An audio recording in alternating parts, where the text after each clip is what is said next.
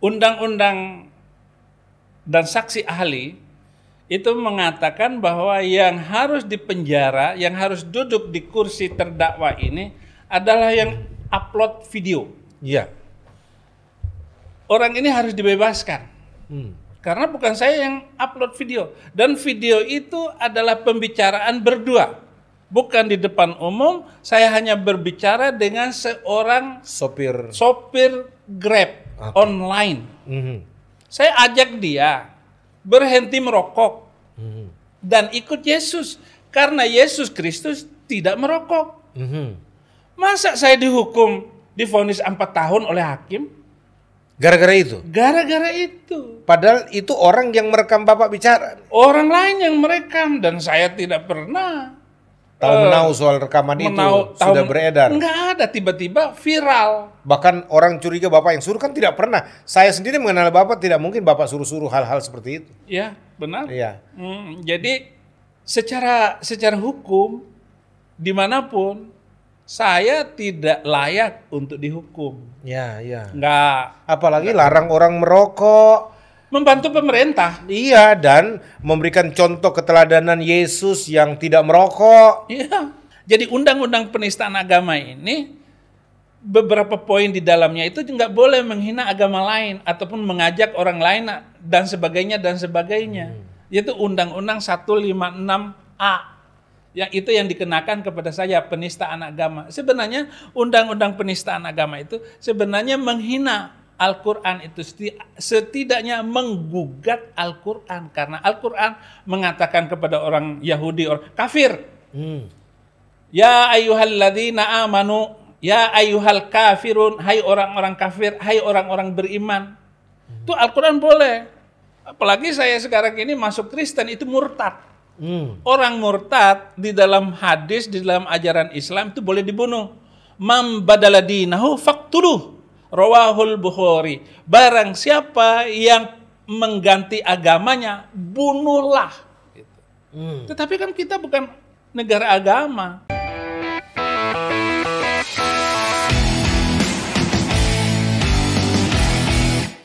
Ya, salam sejahtera bagi kita semua yang dikasihi oleh Yesus Tuhan. Shalom. Senang sekali bisa berjumpa kembali dengan saya Pastor Joshua Teu DBS dalam program rohani spesial kesayangan kita bersama Perspektif Joshua Teu. Dan kali ini kembali saya ditemani oleh seorang yang punya reputasi luar biasa di negeri ini. The Phenomenon. Saya beri gelar beliau itu The Phenomenon karena memang sangat fenomenal sekali. Yang satu ini saudara-saudara ya. Karena kiprahnya yang aduh kayaknya orang bilang kebanyakan itu urat takutnya udah putus gitu. Ya, sehingga uh, orang-orang kalau dengar dia berbicara justru orang yang mendengar yang berdebar-debar. Tapi itulah uh, karakter narasumber spesial kita hari ini ya Mr. Saifuddin Ibrahim. Shalom Pak Saifuddin. Salam hambanya. Luar biasa. Haleluya. Kita kembali lagi di sesi yang harusnya ini sesi yang menjadi berkat double portion bagi setiap orang yang mendengarnya ya. Ya. Nah, berkat anak sulung. Haleluya. Ini yang saya mau tanya dulu sebelum kita masuk lebih jauh ini. Nama Ben Abraham, Mos, eh, Abraham Ben Moses. Itu eh, bagaimana sejarahnya dan eh, bagaimana kisahnya? Tapi nanti saja. Kita Iya. akan bicarakan setelah yang satu ini.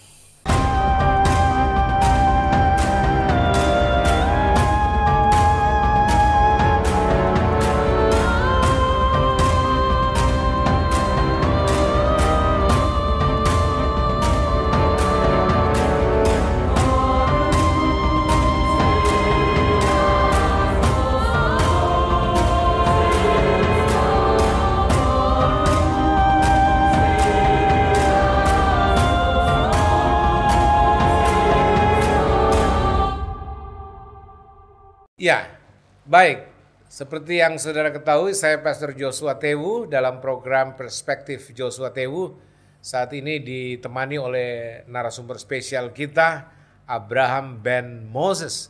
yang tidak lain dan tidak bukan adalah the phenomenon Saifuddin Ibrahim.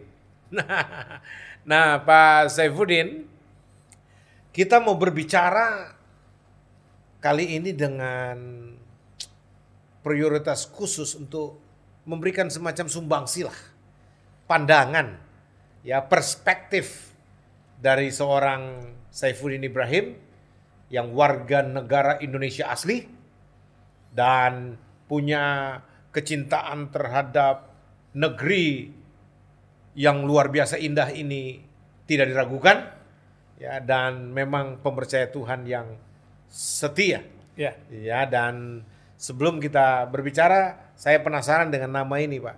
Ya sebelum kita mengeksplorasi lebih jauh hal-hal yang perlu dibicarakan dan meminta sudut pandang seorang eh, Saifuddin Ibrahim tolong Bapak jelaskan dulu. Saya penasaran betul ini. Ya nama Abraham ben Moses itu bagaimana sejarahnya?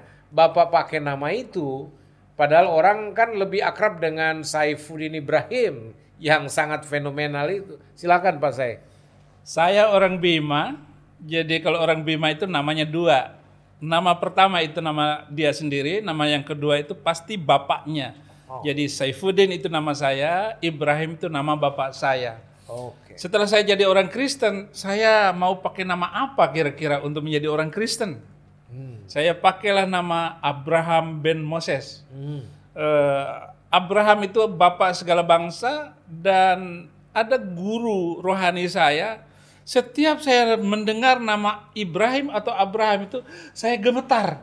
Oh, saya pakailah nama ini.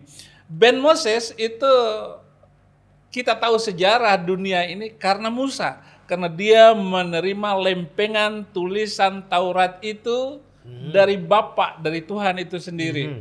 Dan nama Musa itu adalah nama yang melekat sehingga orang tahu sejarah sebelumnya, tahu sejarah Abraham, tahu sejarah Yusuf itu karena Musa.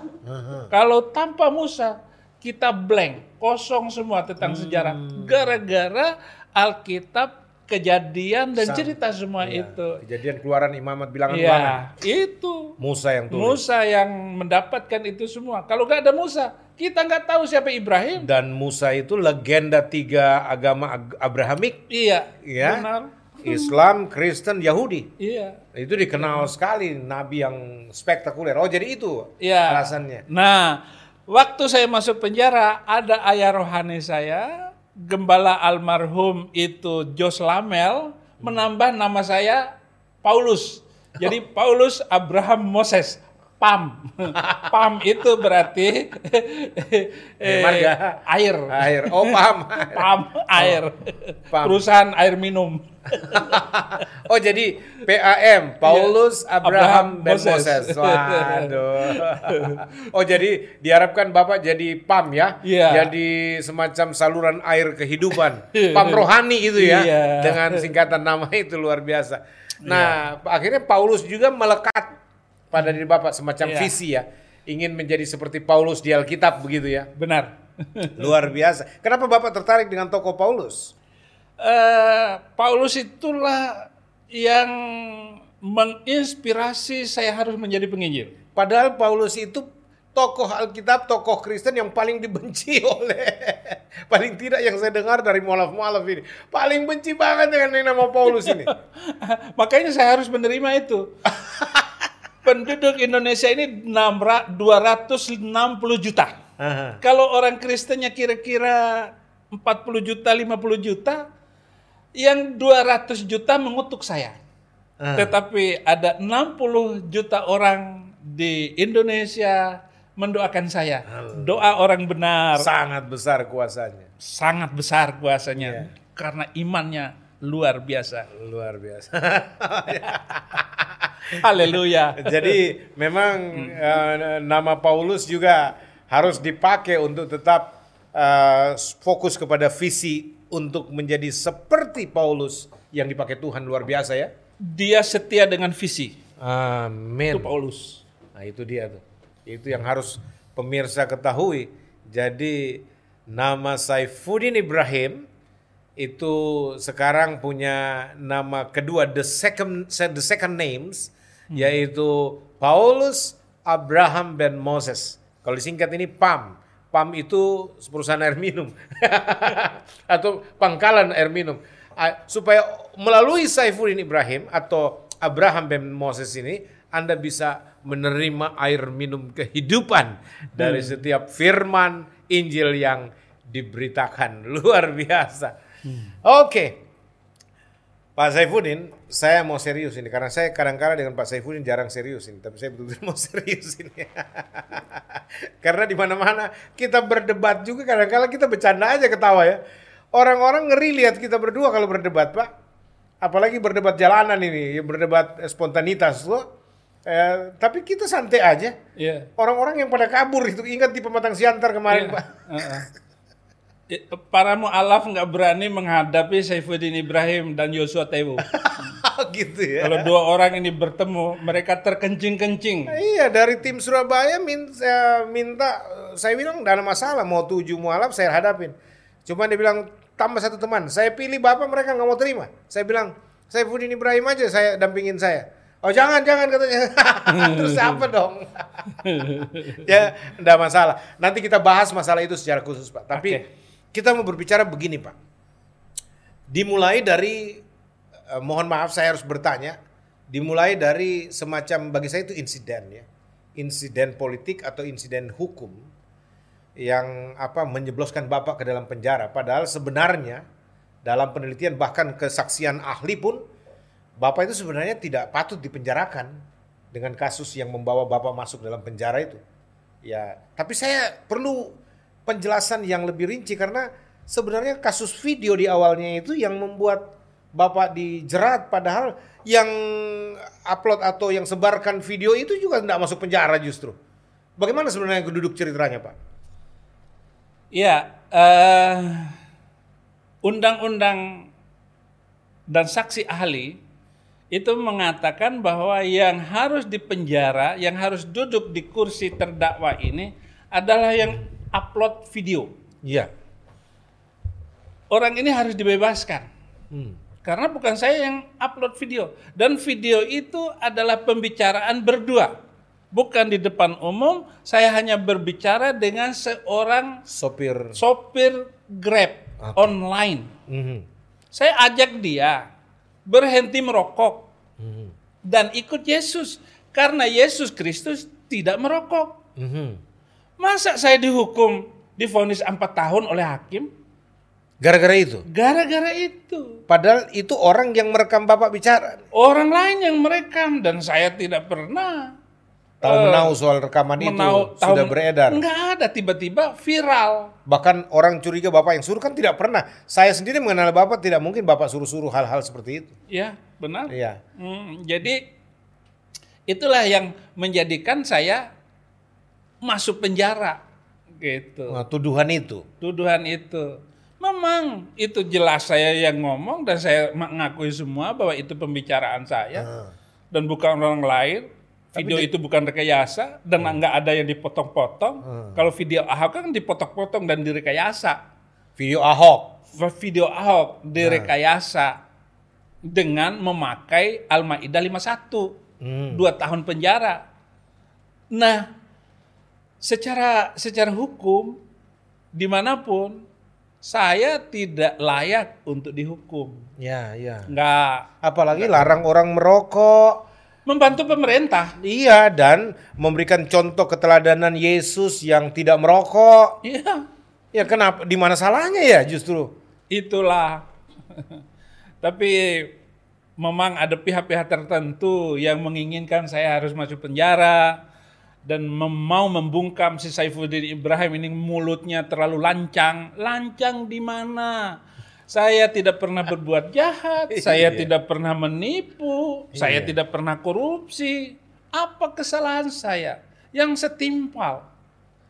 Iya. Sama dengan kata Pilatus, Pontius Pilatus, orang ini tidak ada alasan untuk Dihukum dihukum, mati. mati. Hmm, Begitu kata Pontius dan dia cuci tangan. iya. Tetapi ada hakim di zaman zaman now. Desakan massa ketika itu, Pak. Iya. Iya, orang-orang Yahudi kan, Hmm. kaum elit eh, agama Yahudi yang sangat membenci Yesus, Iya. lalu mempolitisasi dan menggunakan tangan kekuasaan. Iya. Kira-kira itu yang kena Bapak juga yang di zaman sekarang ya. Semua, Oh, semua. hampir semua sama, sama, benar semua. Cerita zaman dulu terulang lagi Aha. bahwa eh, jadi begini hambanya. Kita mau membangun peradaban Indonesia maju di masa yang akan datang. Oke. Cita-cita Jokowi ini harus kita dukung. Tetapi di antara untuk membangun peradaban masa depan Indonesia yang bagus, harus ada rasa keadilan dan rasa kemanusiaan. Nah, Hakim, polisi, jaksa adalah tiga serangkai yang akan membangun peradaban Indonesia ke depan. ya. Dan harus ada perangkat hukum, perangkat undang-undang untuk membuat bangsa ini beradab. Penuh dengan kasih sayang, toleransi, dan hukum mendampingi mereka di dalam kehidupannya. Yang berkeadilan. Yang berkeadilan.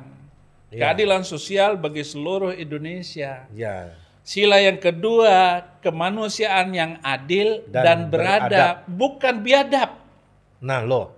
Ini penting dicatat. Iya, kita ini bukan bangsa biadab, Iya, yang barbarian. bukan bangsa barbar dan bangsa Indonesia tidak pernah menjajah bangsa mana pun. Ya, betul.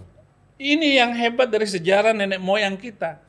Dan sistem pergantian politik pun tidak pernah di Indonesia sejak zaman Soeharto, sejak zaman Soekarno sampai Jokowi ini ada kudeta. Ya. Dan itulah yang membanggakan saya tentang Indonesia NKRI yang kita cintai ini. Walaupun hambanya. ada upaya-upaya tapi tidak berhasil. tidak berhasil Iya. karena tidak ada teladan sebelumnya bahwa walaupun ada pepatah eh, patah satu tumbuh seribu gitu. Lah ini dipatahin dulu.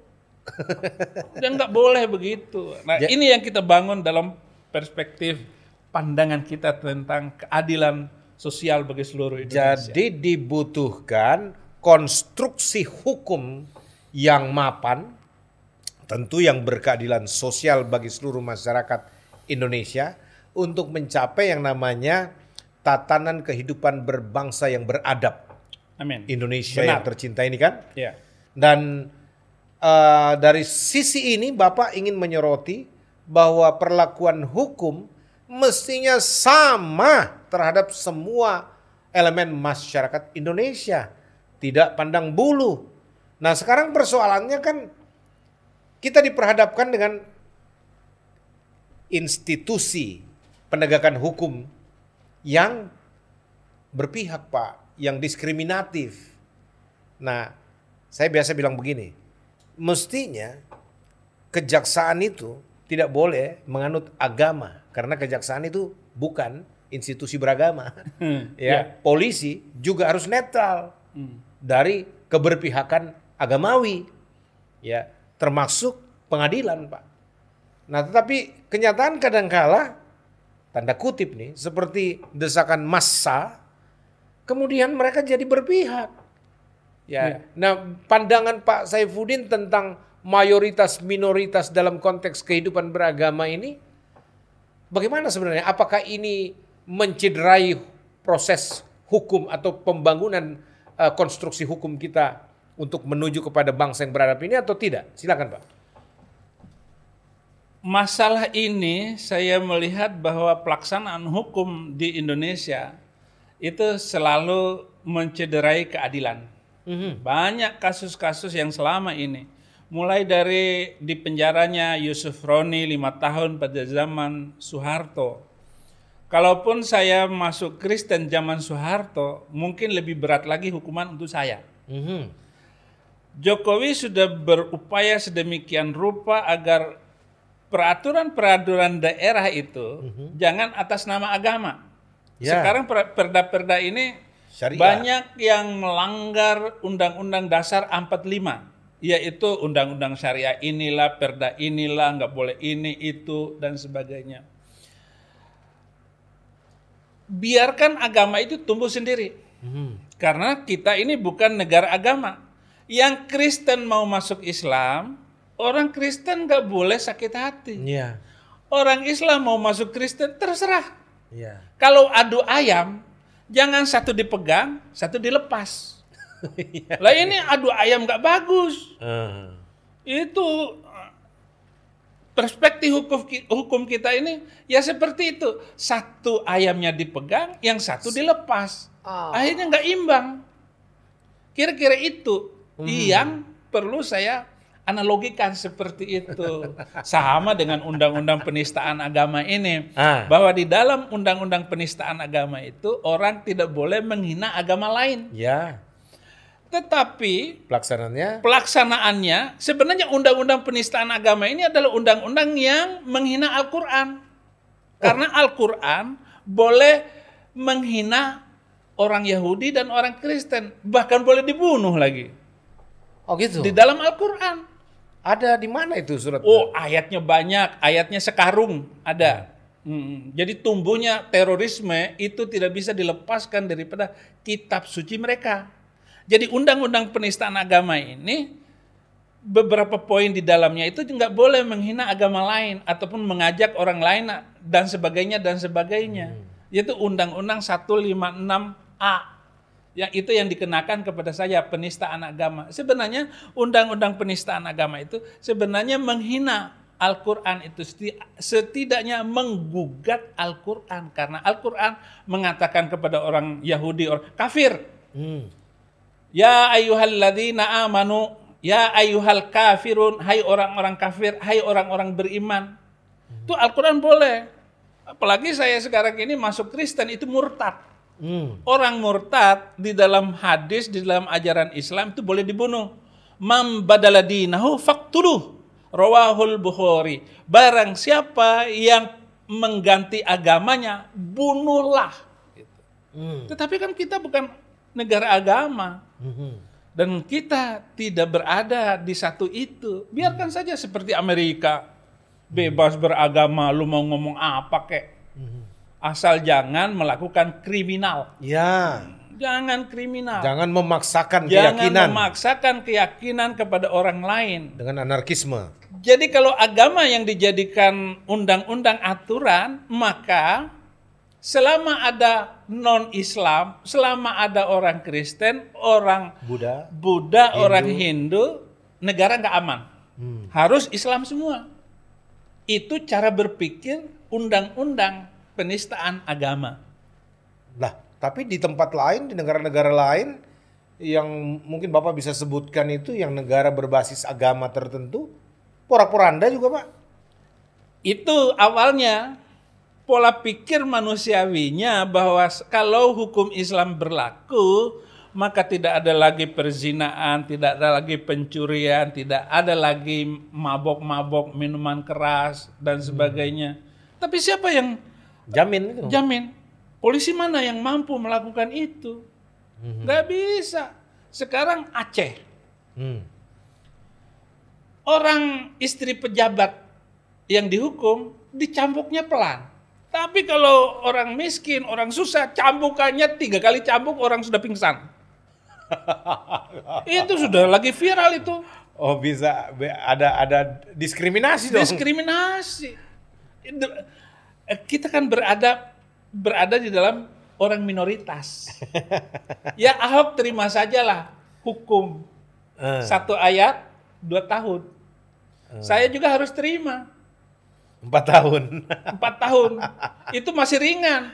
Sa Ahok cuma satu ayat, saya 6.666 ayat sudah nggak percaya lagi. Jadi kalau diundang-undangkan seperti hakim yang memutuskan Ahok, saya harus dihukum 12.000 tahun. 12 ribu tahun penjara. 12.000 tahun penjara. Ini silakan. Bapak sudah ada dalam keabadian itu. Penjara abadi. Ya. Tidak apa-apa, silakan dihukum dengan baik. Saya akan terima apa pun. Paulus bilang, kenapa kamu nggak mau menerima ketidakadilan dalam hidupmu? Terima sajalah. Saya terima karena Paulus yang ngomong. Ya, ya. Firman Tuhan yang mengajarkan kita boleh menjadi nomor dua. Jadi orang banyak berpikir dengan masuknya Saifuddin Ibrahim ke dalam penjara, kapok nih, jerah dia nih. Dan diharapkan Bapak berpulang kembali ke masa lalu. Nggak mungkin. Yesus itu bilang A'taitul hayatal abadiyata wala tahlikuha abada wala ahadun yahtifu minni. Yohanes 10 ayat 28 Aku memberikan hidup yang kekal kepada mereka dan mereka tidak akan binasa selama-lamanya dan tidak ada seorang pun yang mengambil dari tanganku. Jadi senang sekali kalaupun saya mati di dalam penjara, tetapi di dalam penjara saya menemukan sukacita surgawi yang luar biasa. Luar biasa. Banyak kesempatan saya baca Alkitab justru di penjara. Dalam penjara, lebih dalam Hmm, lagi. Lebih dalam lagi, lebih hebat lagi. Oh, bisa merenung bagaimana ratapan. Saya membaca, saya menangis. Mhm. Bahkan di dalam penjara, penjara pertama saya memenangkan 18 muslim terima Yesus. Wih, haleluya. Ini katanya pendeta penista agama. Mhm. Penjara kedua, saya ketemu lagi dengan banyak dan hari-hari saya itu diintimidasi oleh mereka. Saya ditekan, saya mau dipukul, saya ini. Ini Asep ini sudah membunuh dua orang, kamu yang ketiga katanya. Apa kata saya terhadap preman penjara? Jadilah kehendakmu Tuhan. Seminggu kemudian banyak pendeta yang besuk saya. Saya dikasih berkat oleh mereka, akhirnya saya beli berkat banyak sekali, Indomie 4 kardus tiap minggu, napi-napi yang kelaparan saya kasih, dan beritanya luar biasa. Pendeta penista agama itu ternyata orangnya baik. Lebih baik pendeta penista agama ini daripada imam masjid kita katanya. Wah, luar biasa. 60 muslim terima Yesus di penjara kedua. Oh, haleluya. Puji Saya nggak pernah takut.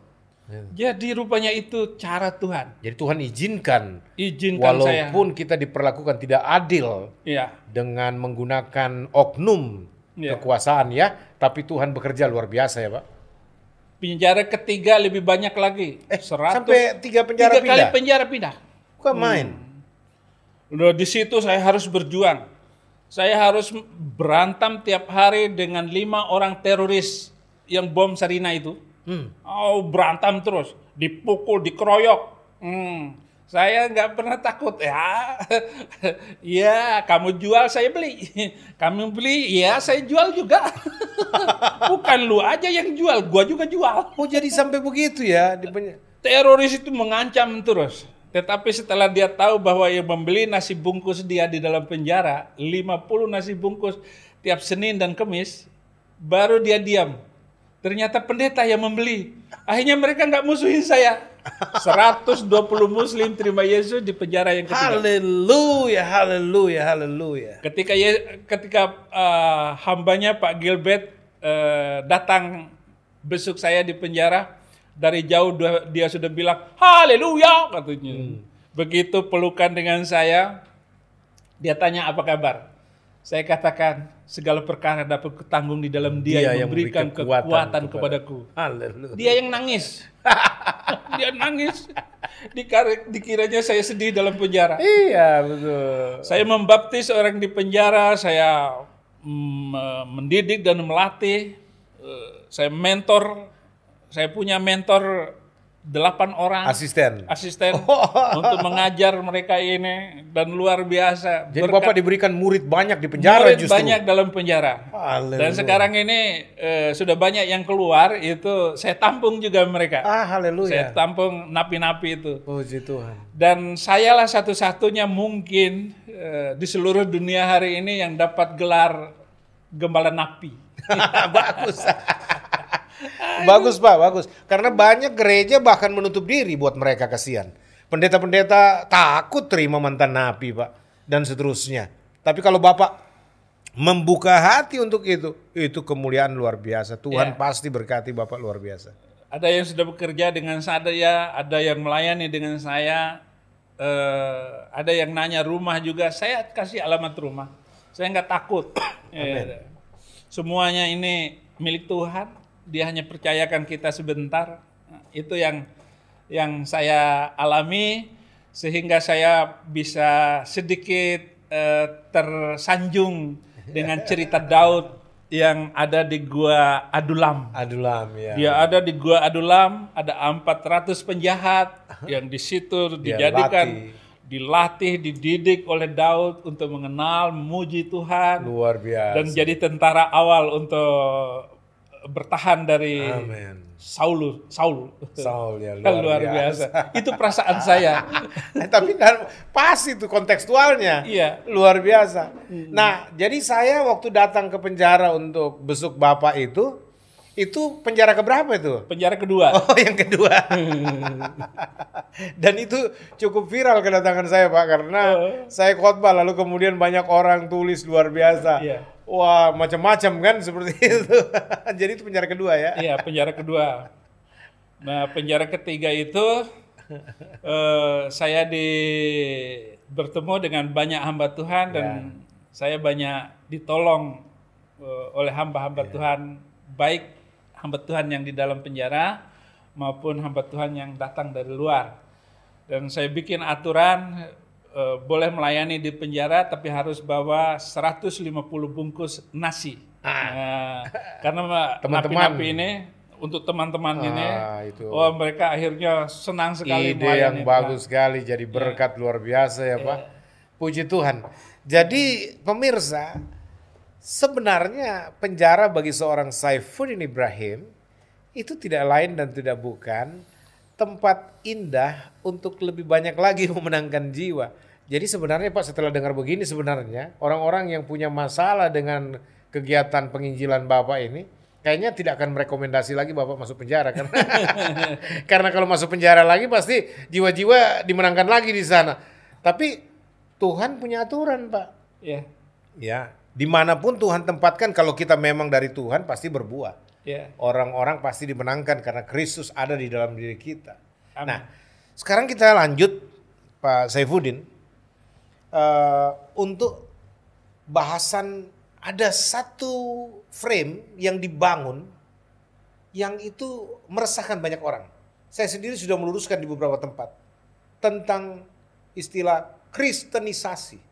Jadi itu digiring opini bahwa kristenisasi itu adalah sesuatu hal yang jahat, kriminal, dan patut dijatuhkan hukuman. Tapi sebelum kita bahas itu lebih jauh Pak, kita lihat dulu yang satu ini.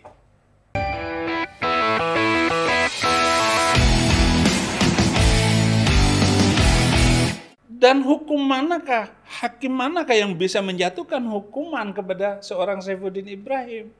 Maka ternyata saksi ahli pun itu semuanya ngawur. Apalagi saksi ahli agama. Hmm. Itu masa katanya Nabi istrinya hanya empat. Saya tunjukkan bukunya ini tulisan Haikal Muhammad eh, Menteri Pendidikan Mesir menulis tentang sejarah Muhammad. Hmm. Mengatakan istri Nabi itu ada 11. Hmm. Eh ada saksi ahli agamanya dipakai oleh jaksa, didatangkan oleh jaksa. Istri Nabi Muhammad katanya empat. Saya kecewa. Tapi saya mau mau marah sama siapa pada waktu itu karena hakim dan jaksa tidak mau mendengar saya. Ya karena soal saksi ahli kan ini bicara latar belakang kepakaran Pak. Iya. Yang menulis itu pakar dari Kairo langsung dari dari universitas mana yang doktornya Kairo. iya Kairo yang nggak nggak dilakukan lagi dia punya kompetensi Iya. dibandingkan dengan kompetensi kita di sini. Saksi ahli yang saya tanya pakai bahasa Arab nggak bisa ngomong pakai bahasa Arab Lah. itu saksi ahli. Malu merah mukanya.